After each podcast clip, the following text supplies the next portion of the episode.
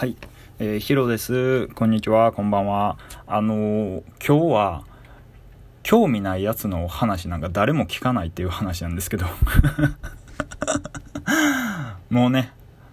ま、今この話を聞いていただいてるっていうことは少なからず興味あるっていうことでやと思うんですけど、あの僕今までね、ちゃんとネタ食ったりしてね、あの配信前に、えー構成決めて頑張って配信ラジオを作ってたんですけど、いや、ちょっと待てと。その前にそもそも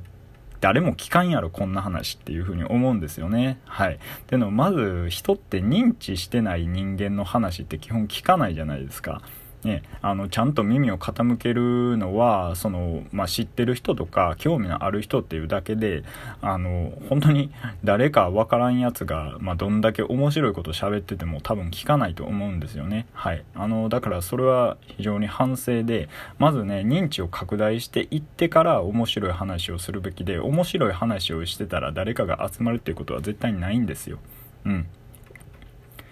ね話はまああんまりねだからもうあんまり話をまとめずに、えー、配信するっていう風に僕はもう誓ったんですけど例えばねあのお笑い芸人さんのコントとかあるじゃないですか。あれなんか初見の芸人のネタって僕あんまり笑えないんですよね。っていうのがそいつらがどういうやつかってあんまりよく分かってないから。っていうそういう理由があるんですよ。初見でいきなりマイクの前立ってきて「はいどうも誰々です」って言ってねあのー、なんかえ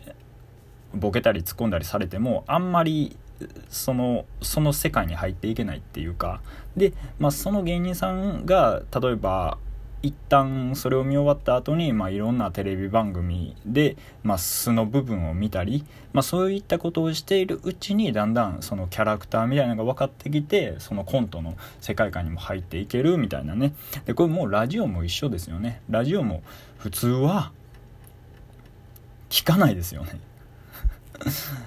なんやねんこいつ。何を喋っとんねん。何を社会に意見しとんねんとかね。そう思いますし僕も思いますしなんか自分で聞いててもねそう思うんですよね。うん。自分で聞いててもねそんななんか頑張ってこいつ配信してんなっていうぐらいであんまり人ねあのー、